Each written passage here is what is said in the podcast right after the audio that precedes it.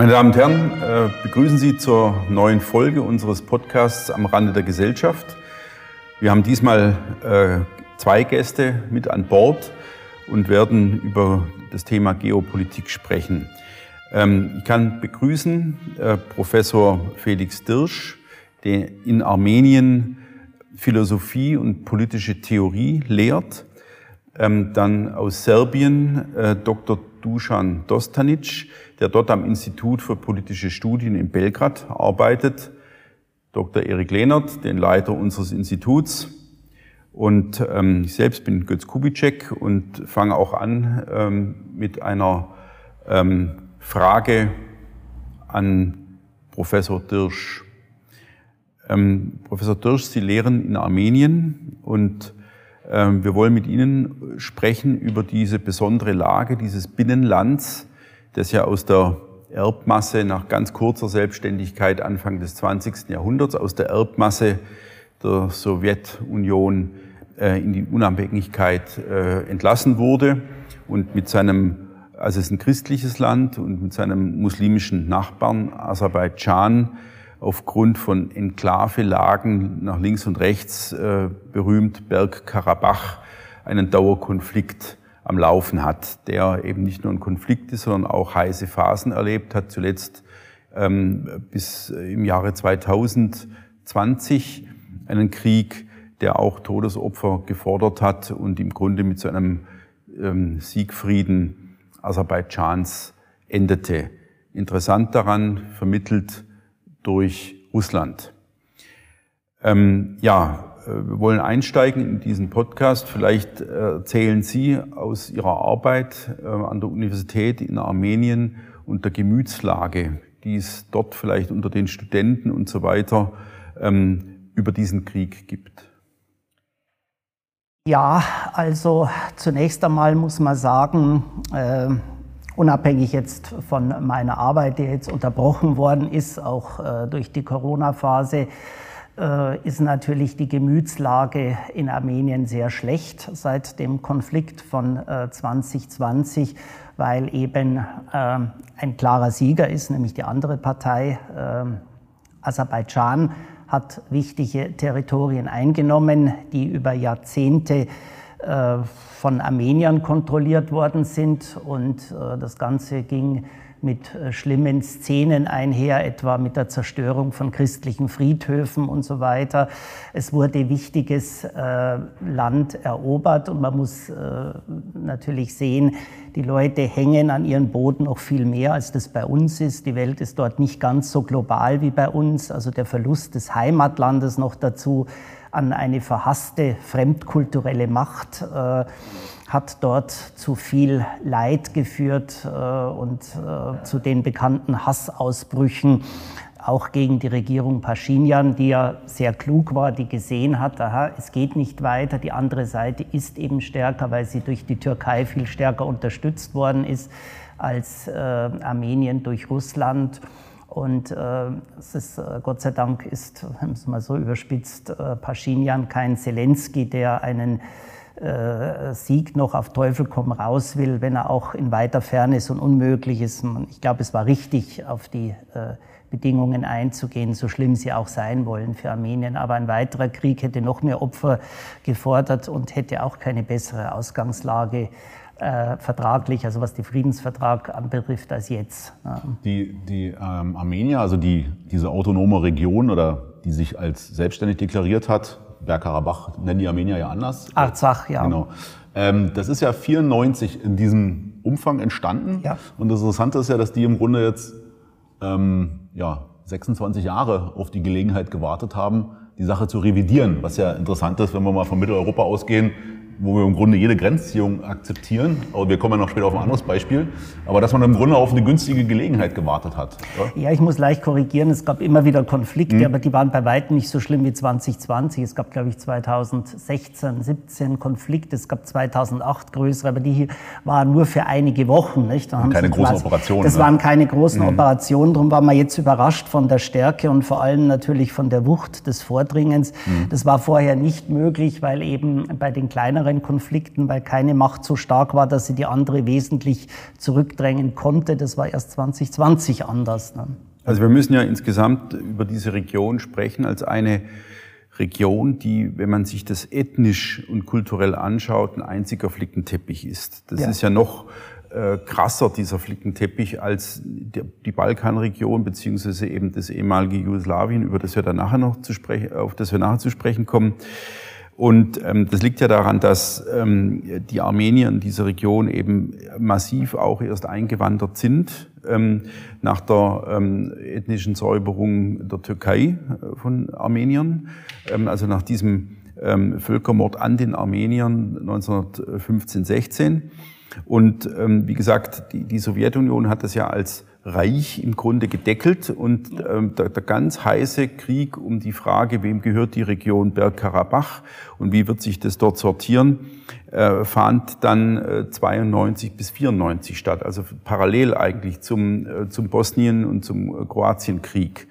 Ähm, ich, glaube, man muss... Und ganz kurz, und die Dimension, die muss man sich schon einmal vor Augen halten.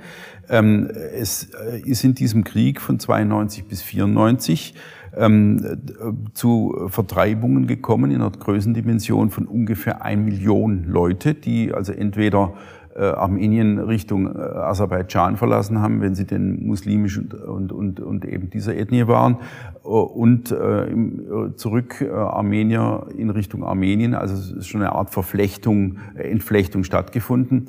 Man spricht von bis zu 40.000 Toten. Und das ist ja nun schon eine, eine große Dimension, wenn man sich überlegt, dass dieser Krieg im Grunde kaum bekannt ist im Vergleich jetzt zum, äh, zum Balkankrieg. Ja. Ich weiß, wenn ich da kurz noch einhaken darf, immer das Besondere an Armenien ist ja, ähm, dass die eine weltweite Gemeinde, ja. Gemeinde bilden. Ja? Also Armenien ist ja durch die, durch die türkischen Gräuel dann eben auch viele ausgewandert in den USA. Das heißt, die haben eine ziemlich starke Lobby auch in den, in ja. den westlichen Staaten, also ähnlich wie letztlich die Juden, also eine, ja. sich eine, als Gemeinschaft verstehendes Volk weltweit. Und ich, ich weiß gar nicht, wie jetzt da die, die Sympathien, also oder wie, wie, wie wird das wahrgenommen jetzt auch in Armenien, diese Unterstützung durch die Auslandsarmenier, die sich auch stark engagiert haben jetzt in diesem Konflikt wieder. Ne? Ja, die sind natürlich äh, unabdingbar nicht, für das Land. Man muss sich die Relationen ja vor Augen halten. Es gibt ungefähr drei Millionen Armenier, die in Armenien leben und insgesamt 13 Millionen Armenier weltweit. Also ähnlich wie beim Judentum sind die, die dann mhm im gelobten Land in Anführungszeichen leben nur eine Minderheit. Und natürlich sind diese, sagen wir es mal so, Exil-Armenier, wenn man es mal so sagen will, wichtig aus Grund aus wirtschaftlichen mhm. Gründen. Armenien ist ja ein sehr armes Land, völlig rohstoffarm, ganz im Gegensatz zu Aserbaidschan.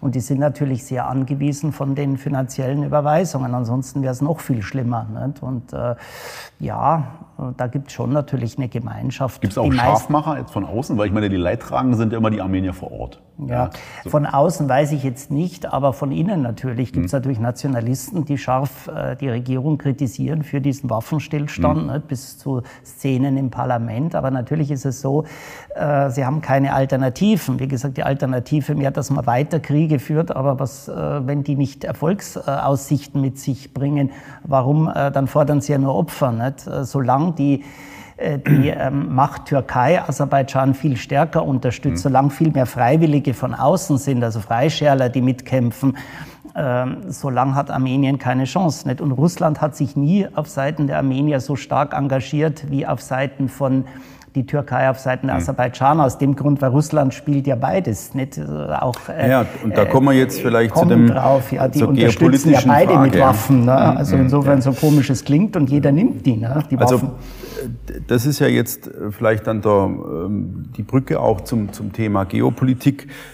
Haben uns natürlich im Vorfeld auch gefragt, was ist jetzt ähm, an dieser Region Bergkarabach überhaupt an diesem Konflikt darüber hinaus interessant. Wenn man jetzt davon absieht, dass es um Heimatboden geht, dass es um ähm, also brutale Entflechtung äh, eines Mosaiks und so weiter geht an, an verschiedenen Ethnien in dieser Region. Und ähm, der, der Konflikt, der oder der Krieg, der 2020 ähm, nochmal ausbrach und dann eben vor allem durch russische Vermittlung äh, beendet wurde, der wurde ja in Armenien als Niederlage ja, wahrgenommen, in Aserbaidschan als Sieg. Und das ist ja auch so, Aserbaidschan hat eben Teile äh, der Region Bergkarabach zurückerobert. Ähm, und, und äh, dann aber am Ende eben diesem Waffenstillstand äh, zugestimmt, obwohl sie ja äh, gerade noch in der Vorhand waren und noch im Vormarsch waren. Und ähm, ich habe mal nachgeschaut, also die ähm, eine Begründung, die man eigentlich lesen kann, ist die, dass es eben doch eine sehr, sehr wichtige ähm, ähm, Pipeline gibt, die durch Aserbaidschan läuft, ähm, die sogenannte Südkaukasus-Pipeline, also die in Baku entladen wird und dann eben ähm, durch ähm, Aserbaidschan relativ dicht an der Grenze Bergkarabach-Armenien vorbei, nicht durch Armenien läuft, sondern über Georgien, dann in die Türkei, und dort äh, in, zu Entladehäfen und es ist auch geplant, dass die dann weitergebaut wird in Richtung ähm, Europa. Und, ähm, und die, äh, die Kriegshandlungen, die kamen eben dieser Pipeline sehr, sehr nahe. Äh, das ist, das ist ein Argument dafür, warum Russland dann äh, tatsächlich gesagt hat, also mit größtes Interesse daran, dass dieser Krieg nicht ähm, diese wichtige Transitpipeline erreicht und, und dass wir Frieden in dieser Region brauchen. Ja geopolitisches Argument, weil ansonsten wirtschaftlich dort jetzt ähm, in dieser Region nicht viel zu holen ist. Also gerade in den armenischen Gebieten, das hatten Sie ja schon erwähnt. Ja. Gar nichts mhm. zu holen im Prinzip, ja. ja. Mhm. Äh, das ist richtig. Naja, die, die äh, geopolitische äh, Strategie geht ja noch über das hinaus. Sie betrifft sozusagen Manche empfinden ja den Konflikt als Beispiel für den Kampf der Kulturen. Mhm. Andere sagen, es geht nur um reinen, reine Territorien, die Kultur spielt keine Rolle. Das ist einmal ein Grund. Und natürlich ist der Einfluss der äh, Gebirge da, nicht? Also vor allem auf die Landwirtschaft auch. Und äh, Ararat spielt eine Rolle. Äh, und äh, also diese Zusammenhänge, meine ich, muss man sehen. Ne? Sieht man insgesamt eine türkische Tendenz, also diese, diese sogenannte eurasische Tendenz der Türkei. Ähm, das ist ja so, dass das ja eine, eine, ein Ausgreifen der Türkei, eine Region ist, die eben nicht europäisch ist. Ja? Und, und wir sehen die Türkei ja eher immer als denjenigen, der versucht, auch in Europa dadurch Einfluss zu erlangen, dass er beispielsweise Flüchtlingsströme durchlässt oder die Flüchtlinge eben als geopolitische Karte spielt. Und das ist eine Region, ähm, die uns ja deutlich weniger betrifft. Ja, also dieses Ausgreifen über Aserbaidschan dann in Regionen hinein ähm, gibt ja in der Türkei auch Gruppen und Stimmen, die sagen, dass das die eigentliche Stoßrichtung der Türkei sein müsste. Ja. Na gut, in Europa ist ja jetzt rein geostrategisch, außer nach dem gescheiterten EU-Beitritt, jetzt auch nicht viel zu holen. Mhm. Und die Isolation der Türkei ist ja nur durch die Flüchtlings, den Flüchtlingsdeal aufgebrochen worden. Also ich denke, das gibt ja in der Türkei schon lange auch so Großmachtfantasien, dass, dass die eher auch in die Richtung gehen. Mhm. Das ist, äh, denke ich ja, zumal man auch leichter agieren kann. Also was interessant ist, ist der Punkt mit dem ähm, den Kampf der Kulturen, ja. der da sicher unmittelbar zu spüren ist, wie ja auch ähnlich auch im Kosovo. Das ist ja interessant, dass es ausgerechnet immer christliche und muslimische da wirklich hart aufeinander stoßen. Insbesondere bei Armenien ist ja interessant, dass das ja ganz alter christlicher Boden ist. Also Älteste die, christliche Nation überhaupt. Genau. Und das sind also Dinge, die ähm, ja wie schon fast Symbolcharakter haben. Ja. Äh, ja. Ich glaube, die Dimension ist ja so, dass jetzt nach dem Krieg äh, die, die, also diese am Bergkarabach wieder eingeschrumpft ist auf den Stand vor 94 ne, ungefähr. Also die, genau. die Sachen da wieder mhm. komplett ja, also man muss ja wissen, äh, Armenien hat damals über die eigentlichen Kernlande hinaus ausgegriffen. Mhm. Ähm, es gibt da so einen Kernbestand und äh, durch die Erfolge wurde mehr Gebiet äh, angeeignet und diese Territorien hat jetzt äh, vor allem im Osten die also an Aserbaidschan angrenzen, an der Westgrenze, die sind allesamt wieder zurückerobert worden. Mhm. Und äh, Russland hat sich ja zwar bereit erklärt, Armenien zu verteidigen, aber nur wenn es gegen die Kernlande geht. Mhm, Putin genau. war also sehr mhm. geschickt. Er hat mhm. also gesagt, na ja, das haben die vorher widerrechtlich erobert, die Armenier, und jetzt die Aserbaidschaner wieder zurück. Das muss man akzeptieren. Aber dann ist die Grenze. Und äh, was natürlich auch interessant ist dann, warum die Grenzen, warum die Konflikte vor drei Wochen neu aufgeflammt sind. Es gibt jetzt einen aktuellen Konflikt und das hängt zusammen natürlich, man kann sich denken, mit dem Ukraine-Konflikt. Das kommt jetzt darauf an, äh, wie wie, der Ukraine-Krieg endet. Wenn, endet, wenn Russland seine Position behaupten kann in der Ukraine, dann kann sich jetzt auch als äh, Macht, die zwischen Aserbaidschan und Ukraine vermittelt. Wenn es nicht der Fall sein sollte, dann wird der Krieg umso heftiger aufflammen. Jetzt ist er ja nur ein kleines Feuer, loderndes, weil dann fehlt die Ordnungsmacht, weil die Türkei tritt nicht an die Stelle Russlands. Also die mhm. eigentliche Sicherungsmacht mhm. ist Russland. Vielleicht sollte man das abschließend zu dem Thema noch erwähnen, dass also Russland eine Friedenstruppe stellt dort. Ja, ja ich glaube, auf fünf Jahre äh, angelegt bis 2025 aber sie ist dort die ja. eigentliche Friedensmacht. Ja. Aber jetzt angefochten im Moment, Na klar. seit einigen Wochen. Ne? Mhm. Ja, ja, schwenken wir mal um auf, äh, Sie haben ähm, Dusan Dostanic aus Serbien durch intensiv ähm, äh, sich vermutlich auch emotional und innerlich beteiligt an diesen, diesen Vorgängen äh, seit 1992 in Serbien, beziehungsweise dann eben ganz stark 1999, ähm, 2000 ähm, dann im Kosovo und äh, Abspaltung Montenegros ist dann vielleicht ein drittes kleines Thema. Ähm, haben Sie die Bombardierung äh, miterlebt? Ja, natürlich. Ich war damals äh, im Gymnasium, noch ein Schüler. Äh, ja, ich war äh, zur Zeit äh, in Serbien, ich war zu Hause. und ja, ich habe das miterlebt, wie äh, ganze, ganze Generation. Mhm. Ja. Das war 1999? Äh, das war mhm. 1999. Äh, ja, äh, in meiner Heimatstadt war das nicht so, nicht so heftig. Äh, aber ich kenne, kannte persönlich äh, manche Menschen, die ums Leben gekommen sind. Also es war kein Kinderspiel, es war äh, wirklich, wirklich so. Und in Belgrad kann man noch die Ruine äh, sehen, zum Beispiel zerstörte Fernsehgebäude, äh, zerstörte Hauptquartier von äh, serbischer bzw. jugoslawischer Armee äh, und äh, auch manche andere äh, zerstörte oder, oder beschadete Gebäude. Äh, ja, äh, auch in manchen Fall, äh, Teile Serbien äh, wurde, äh, äh, hat NATO die verbotene Waffe äh, benutzt, also Uranienmunition, vor allem im Kosovo, um Gebiete um Kosovo und auch diese Kassettbomben, zum Beispiel im Nisch, in diese Zivilistenregion sozusagen, also in der Stadt. Äh, NATO hat diese Bomben gegen Zivilisten äh, genutzt. Äh, damals als äh, junge Leute waren wir alle sehr, sehr patriotisch. Äh, die Stimmung war einzigartig. Ja, äh, für unsere Eltern war das äh, natürlich nicht so.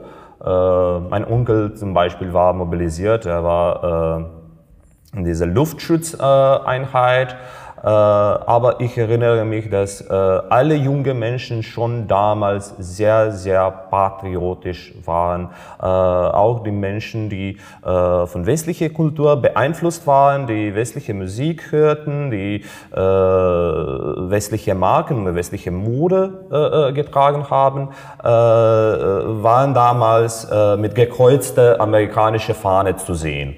Mhm. also man wollte damit äh, äh, seine Einstellung und seine Position zeigen. Ja. Wie, wie lange gingen die Luftangriffe und wie lange? Äh, 88 Tage. Äh, also äh, zuerst hat NATO vor allem militärische Ziele mhm. Ähm, äh, angegriffen. Äh, angegriffen, ja. angegriffen, aber dann äh, mehr und mehr äh, zivile Ziele, also zum Beispiel ähm, Sturmleitung äh, oder ähm, äh, Infrastruktur. Ja, mhm. Infrastruktur. Ja, Sie haben ja die zerstörte Brücke beispielsweise. Äh, ja, zerstörte äh, Brücke in, in Novi Sad. Ja, ja. Novi, äh, ja äh, die Brücke in Novi Sad waren äh, am Anfang zerstört, obwohl diese Brücke in Novi Sad, wer serbische Geografie kennt, weiß, dass Novi Sad im Norden ist. Also hat nichts mit Kosovo zu tun, ist sehr fern von, von Kosovo und diese, diese Brücke hatte keine militärische Bedeutung Deutung. Äh, aber alle Brücken in Novi Sad waren, waren zerstört. Äh, die Brücke in Belgrad war nicht zerstört, war das Volk hat sich organisiert. Das war äh, auch äh, etwas Einzigartiges zu sehen damals. Das Volk war an den Brücke jede Nacht, um auf diese Art und Weise Brücke zu verteidigen. also als menschliches Schutzschild. Ja, das war und ja die Konzerten waren dort und das war auf eine Art und Weise sehr interessant, weil ähm, äh, damals war ein äh, Symbol benutzt äh, von alle in Serbien äh, und das war Target, also ein, ein Ziel und jeder hat an sich ein äh, äh, Target gesetzt, um zu sagen, ja, ich bin ein Ziel da, also hm. ich, ich bin da, ich habe keine Angst.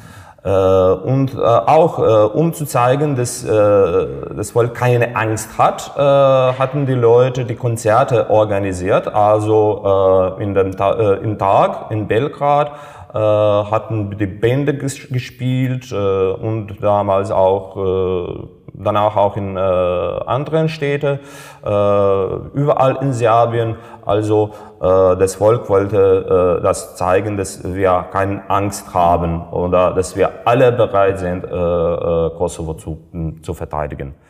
Jenseits dieses äh, ja, dieses zivilen Widerstand sozusagen, hat denn das serbische Militär irgendeine Rolle gespielt in diesem Krieg, also in diesem, im Zusammenhang mit dieser Angriffe der NATO aus der Luft? Hat, hat, hat die serbische Armee irgendetwas dagegen setzen können? Äh, ja, äh, es gibt äh, natürlich äh, verschiedene Beispiele, äh, aber zum Beispiel serbischer Luftschutz hat sich äh, gut gezeigt. Äh, ähm, äh, serbische Armee hat diese Stealth äh, ähm, äh, Flugzeug abgeschossen, äh, F-117 17, äh, und äh, auch ein Bombardier B-2, denke ich. Ja, ich habe äh, ähm, persönlich äh, äh, Oberst äh, Soltan Dani kennengelernt. Äh, er war ein Oberst äh, der jugoslawischen Armee damals, das, äh, der äh, dieses Flugzeug äh, abgeschossen hat. Äh, also von Namen her, Sie sehen, dass er äh, aus ungarischer Stamme ist, aber mhm. auch ein serbischer Patriot. Ähm, aber jetzt die, die, das war da eher eine Symbol ja, das war Abwehr verglichen mit dem, was da drüber gerollt ist. Also es gab ja nie die Möglichkeit, wirklich so scharfe Gegenschläge zu fahren gegen die Angriffe oder die Initiative zu gewinnen. Ja, das war ja, also von, ja, von vornherein in, in, relativ begrenzt. Ja, das, das, äh, das war klar. Im Luftkrieg äh, hatten wir keine Chance. Natürlich, aber es gibt sehr viele heroische Beispiele. Es gibt auch ein Beispiel von, äh, ich glaube, Major Pavlovic, mhm. der ein Pilot war und hat eine Selbstmordmission angenommen in seinem Flugzeug gegen ja, ja, NATO äh, äh, äh, mhm. zu kämpfen. Das war eine Selbstmordmission äh, von Anfang an, aber es gibt solche Beispiele. Aber mhm. zum Beispiel im Kosovo, äh, die albanische Armee und ähm, äh, UCK, äh, albanische Soldaten, albanische Terroristen, Rebellen, nennen sie wie sie wollen, äh, versuchten, äh, von Albanien äh, in Kosovo einzu, äh, einzugehen und da war äh, eine berühmte Brigade. Ich, äh, ich bin nicht so sicher um das, um das Nummer, ich denke äh, 170 sie halt. Ja, aber, das ja, ist ein Detail. Ja. Also, äh, also, ein Detail, aber diese Brigade hat äh, sich sehr gut gekämpft äh, und jeder Kind in Serbien weiß über Helden äh, aus Koschare äh, und äh, Helden von Pastrik, also die junge Soldaten, die Rekruten, die dort waren, um sich gegen albanische Armee beziehungsweise gegen Utaka zu kämpfen und sich sehr sehr gut gekämpft haben. Also sagen wir mal so, zwei Fragen sind da jetzt aus meiner Sicht interessant. Zum einen die Langzeitwirkung dieser Erfahrung Ähm, also wie insbesondere im Hinblick, wie die Serben jetzt, die ja teilweise auch dafür sind, in die EU, EU einzutreten, ja, andere wieder nicht. Also wie hat diese Erfahrung gewirkt? Und das Zweite ist ja, das Resultat war, dass Kosovo wurde unabhängig, wird auch von, keine Ahnung, 100 Ländern an der Welt als, ohne als eigenständig anerkannt. Ist was Bergkarabach nicht richtig. Wird. Das ist ganz mhm. wichtig. Es gibt, glaube ich, eine seltsame Initiative aus Uruguay, die sich im Moment überlegt, Bergkarabach. Also das ist auch wirklich nur ein fast lustiges Detail. Bergkarabach wird nicht als unabhängig anerkannt, das genau. Kosovo sofort. Wohingegen ja. auch da eben, mhm. viele kennen es ja nicht an, Russland klar, aber auch Spanien ja beispielsweise nicht. Aus Rumänien dem einfachen nicht. Grund, genau, Rumänien auch nicht, weil die ja selber nicht. Minderheiten haben. Die Slowakei nicht. Genau, also in Europa sind es diese Länder, weil die ja selbst mit dem Problem zu kämpfen haben, dass vielleicht dann die Basken oder äh, die Katalanen auf die Idee kommen, das also, also äh, sich abzutrennen. Also die Frage ist, wie ist die Langfristwirkung dieser Erfahrung? Ja, hat das sozusagen diesen anti-westlichen Effekt stabilisiert oder ist das so eine 50-50? Und das Zweite ist eben, wie, wie ist, weil ja gerade auch wieder die Konflikte aufge entflammt sind im Kosovo, die jetzt wieder mühsam eingedämmt werden müssen. Wie ist da jetzt das Verhältnis oder wie wird, das von Serbien also, aus wahrgenommen? Die, die, äh, die, erste, äh, die erste Frage, diese, äh, äh, zuerst äh, glaubten man, dass äh, diese serbische Frage und Kosovo-Frage eine demokratische Frage ist. Also eine Frage der Westernisierung oder Liberalisierung Serbiens. Also äh, unmittelbar nach dem Krieg äh, glaubten man noch, dass äh, irgendwie äh, Milosevic schuldig mhm. äh, und äh, mit einer Demokratisierung Serbiens äh, würden wir ein normales Teil von Euro, Europa sein. Äh, aber Jetzt sieht man, dass es äh, nicht so ist, dass äh, das Konflikt oder das serbische Frage eine geopolitische Frage war und eine geopolitische Frage noch ist. Mhm. Äh, Inwiefern? Äh, also man sieht, dass äh, äh, also in Oktober 2000, da war nicht Milosevic mehr, mhm. aber dieser westliche Druck auf Serbien ähm, wurde nicht äh, geringer mhm. ge geworden. Mhm. Also und auch nach Milosevic kommt die Frage von Montenegro äh, und die Fragen von Republika Srpska und äh, westlicher Druck, äh, diese Unabhängigkeit von Kosovo anzuerkennen. Äh, für uns ist Kosovo nicht unabhängig. Für uns ist Kosovo ein äh, Teil von Serbien. Mhm. Äh, Zumal ein wichtiger Teil, ja, weil es ja, ähm, um es mal ja, äh, genau, zu übersetzen, das sogenannte Amselfeld ist, ja, ja, auf genau. dem ja, glaube ich, 1389 ähm, der serbische Großfürst mit seinen Truppen gegen die Türken ja, verloren hat. Ja. Und soweit ich weiß, sind ja auch sehr, sehr wichtige äh, Klöster und Heiligtümer ja, genau. des äh, Serben im, im Kosovo. Ja, genau. Das ist nicht nur ein Teil von Territorium, ja. so wie weiß ich nicht welche, äh, sondern äh, wirklich eine, ein mythisches Ort äh, für Serbien. Äh, Sie haben von äh, dieses Buch von Jegosch, der Bergekranz, Sie könnten dort sehen, wie viel Mal hat Jegosch so schon im 18., 19. Jahrhundert Kosovo erwähnt, Milos Obilic erwähnt, Lazar erwähnt, fast alles in serbischer Geschichte hat irgendwelche Beziehung zu Kosovo und äh, äh dieser, äh, dieser Schlacht damals. Ähm, ja, aus, auch der Begriff von Verräter äh, ist in Serbien äh, mit Vuk Brankovic äh, äh, in, in, Verbindung gesetzt, obwohl zum Beispiel hm, äh, Brankovic, historisch gesehen, Brankovic war kein Volksverräter, äh, in, in, in diesem Kosovo-Schlacht. Aber im Volksgedächtnis ist er ein Synonym. Für Und wenn man sagt jemand auch heute, dass er Brankovic ist, das ist das Schlimmste, was man, was, was, was, was deutsche, eine deutsche Entsprechung gibt ja, für einen Verräter. Also in Norwegen gibt es ja Quies, den Quiesling. Den ja. Quiesling, ja. Wer das den Quiesling macht, der ist gleich unten durch. Das ist ein Kollaborateur, ähm, ja. Ja, genau. Mhm. Ähm, naja, gut.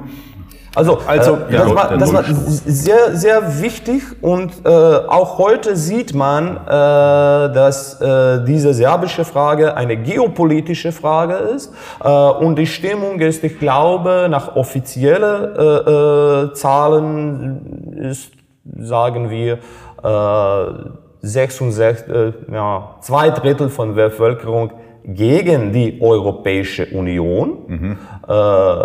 Die anderen sind dafür. Aber wenn man äh, stellt die Frage äh, auf andere Art und Weise, also nicht ob man ist für die Europäische Union, weil man sagt, ja, äh, man lebt äh, in der Europäischen Union ziemlich gut, also die Gehalte sind äh, ziemlich hoch und Leben ist ja einfach und warum sollten wir ähm, nicht ein Teil von solcher Gemeinschaft sein?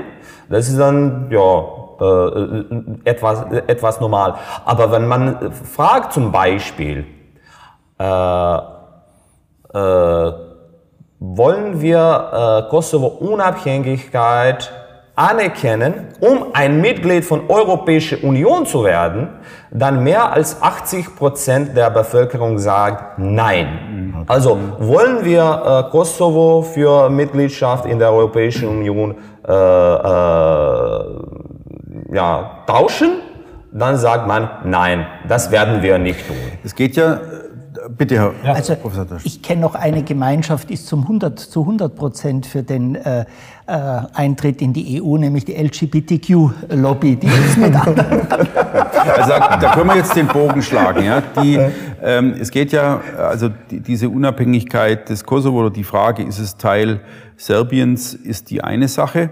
Ähm, das andere ist ja aber, wenn man über die EU und diese sogenannte westliche Wertegemeinschaft nachdenkt, ähm, ja immer, dass man ähm, eben nicht nur meinethalben finanzielle Unterstützung oder bestimmte Handelsvorteile oder solche Dinge erntet, sondern man kriegt ja die komplette ähm, westliche Ideologie gleich mit übergestülpt. Ja?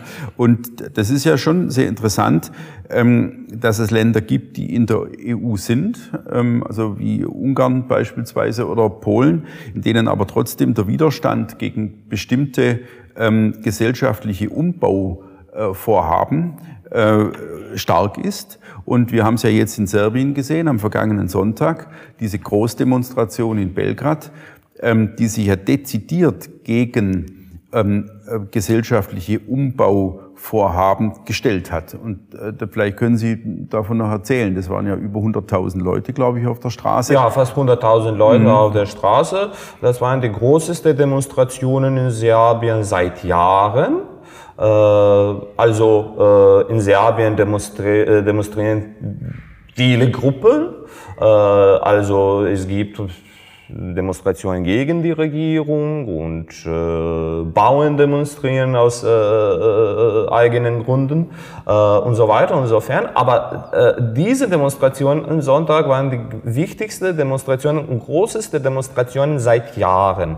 Äh, also diese waren die Demonstrationen gegen die sogenannte Europride, äh, also eine LGBT-Parade in, in Belgrad, äh, die sehr große Parade sein sollte. Äh, und man hat gesagt, ja, es ist genug. Äh, diese Paradefrage oder LGBT-Frage spielt äh, eine große Rolle und spielt eine große Rolle seit 20 Jahren.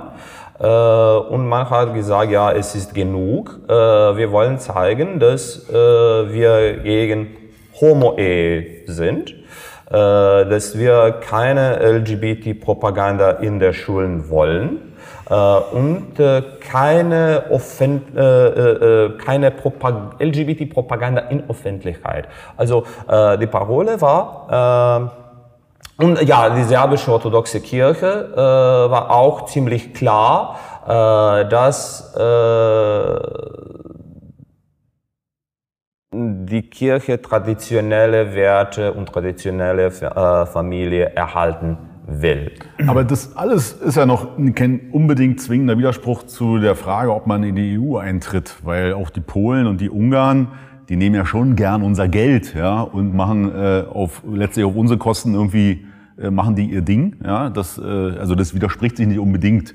Also dadurch, dass ja das die, die Frage der Mittel, die dann da reinfließen, ja auch unglaublich attraktiv ist jetzt. Ne? Also das ist ja auch eine Art, in Serbien gibt es ja auch eine Elite, die eher pro-westlich orientiert ist und so weiter. Also das äh, ist, ist sicher jetzt schwierig, daraus eine politische Entscheidung abzuleiten.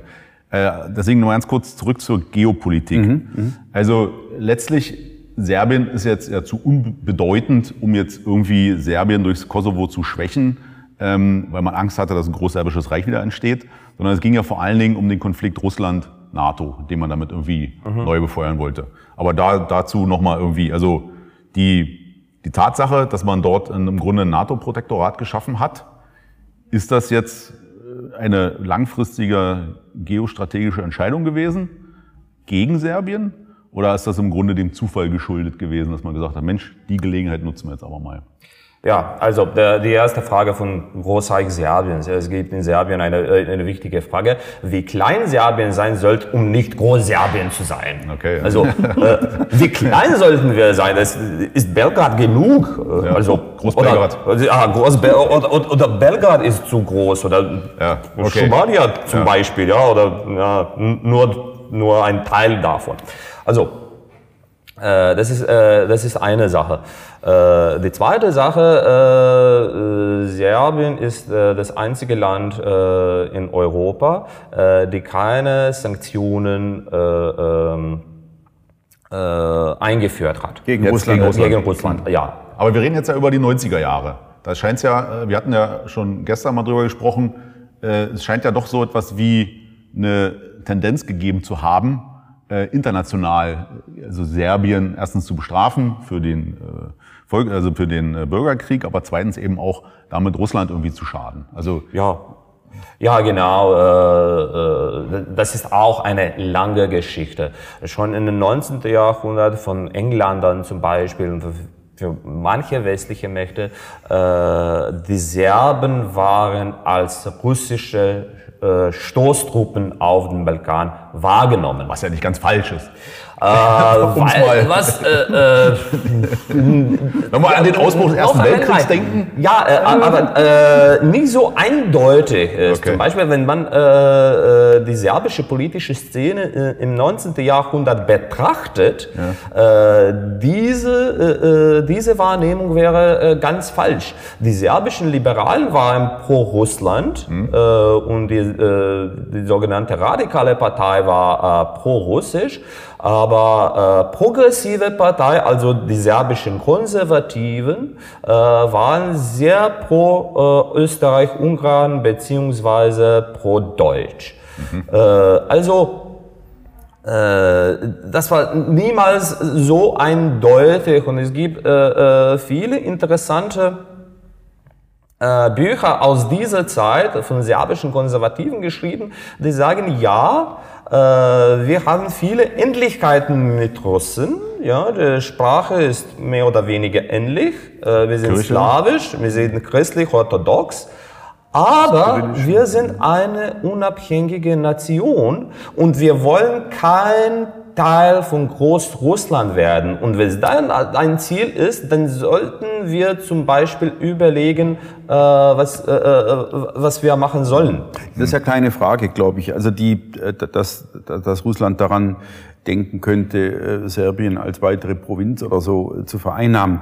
Aber es geht ja um ein Aufmarschgebiet. Ja? Also Serbien hat ja durch den Verlust Montenegros beispielsweise auch den Meereszugang verloren. Also ja, sie genau. sind ja jetzt ein Binnenland, ja, mhm. und das ist schon ähm, eine geopolitische ähm, Weiche. Ja? Also ja, äh, zu sagen, es, es, gibt hier einen Hafen, in dem theoretisch auch ähm, russische Kriegsschiffe anlanden könnten beispielsweise, das ist eben doch was anderes, als wenn es diesen Hafen nicht mehr gibt im Mittelmeer. Ja?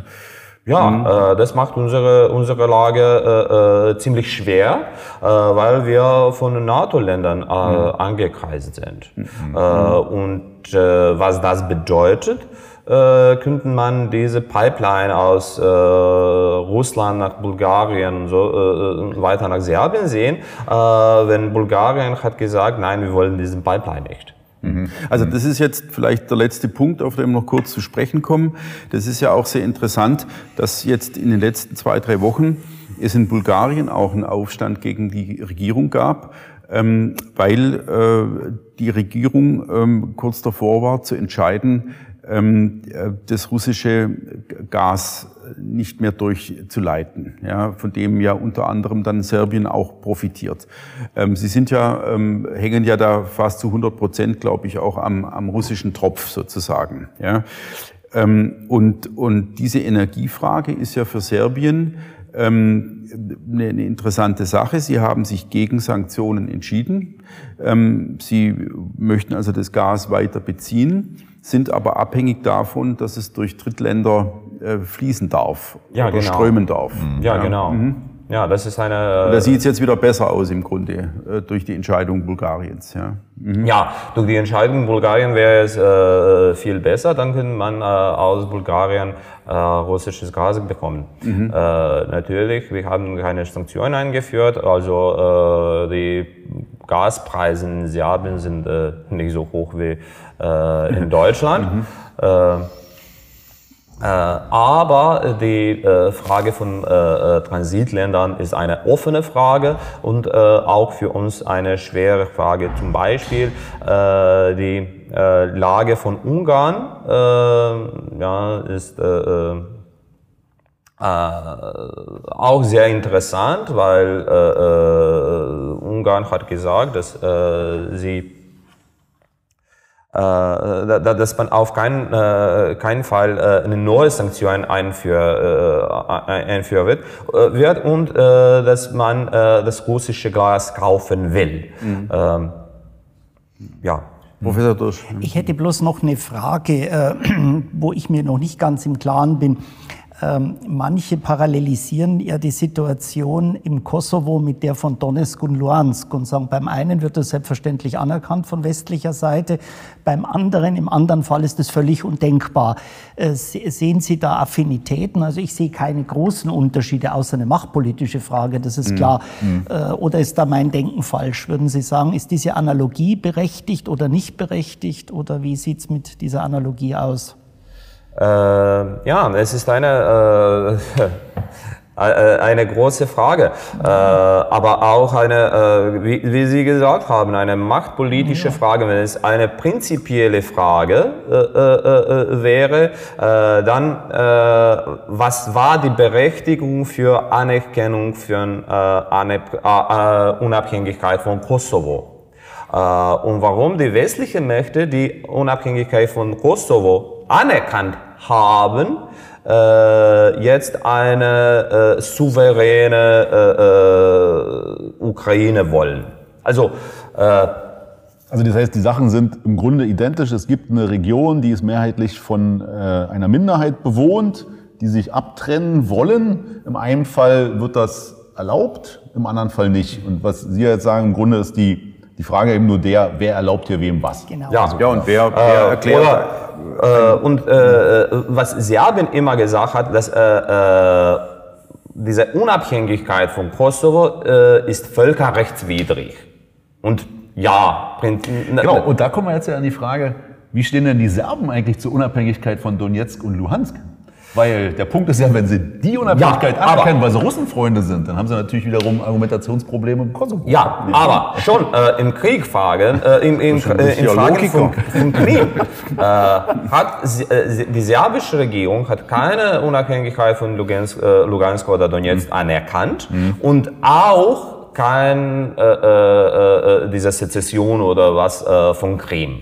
Also äh, offiziell Man bleibt da also auf Linie. ja, ja, offiziell äh, äh, sagen wir, dass äh, äh, Integrität von äh, der Ukraine ähm, Muss gewahrt werden. ja, und das vielleicht abschließend, werden muss. Aber natürlich, wenn man äh, äh, die, die Menschen auf die Straße fragt, äh, die Menschen sagen, ja, uns ist e egal, was ist passiert. Äh, wir waren von NATO bombardiert. Nicht von den Russen. Äh, die NATO macht Probleme in der Ukraine, also si- sind wir auf der russischen Seite.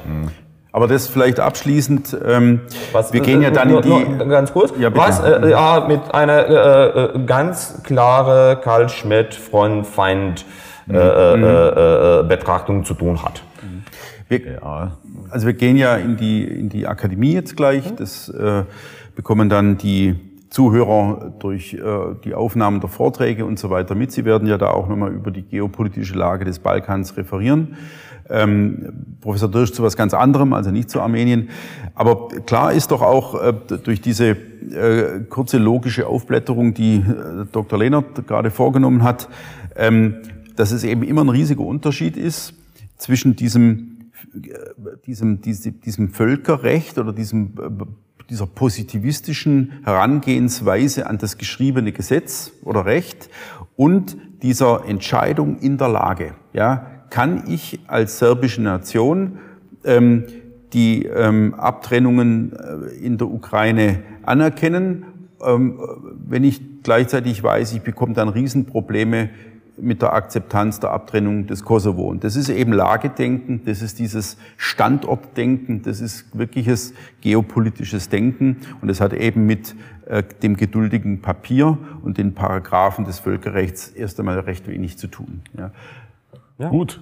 Meine Herren, ich danke Ihnen sehr für diese äh, für interessante die Stunde. Ja, danke für und, die Einladung. Ähm, und dann, äh, ja, ich kann nur sagen, unsere Zuhörer sollten sich auch auf Ihre Vorträge freuen und wir werden die aufnehmen und dann in, in, äh, direkt nach der Akademie veröffentlichen. Vielen Dank. Vielen Dank.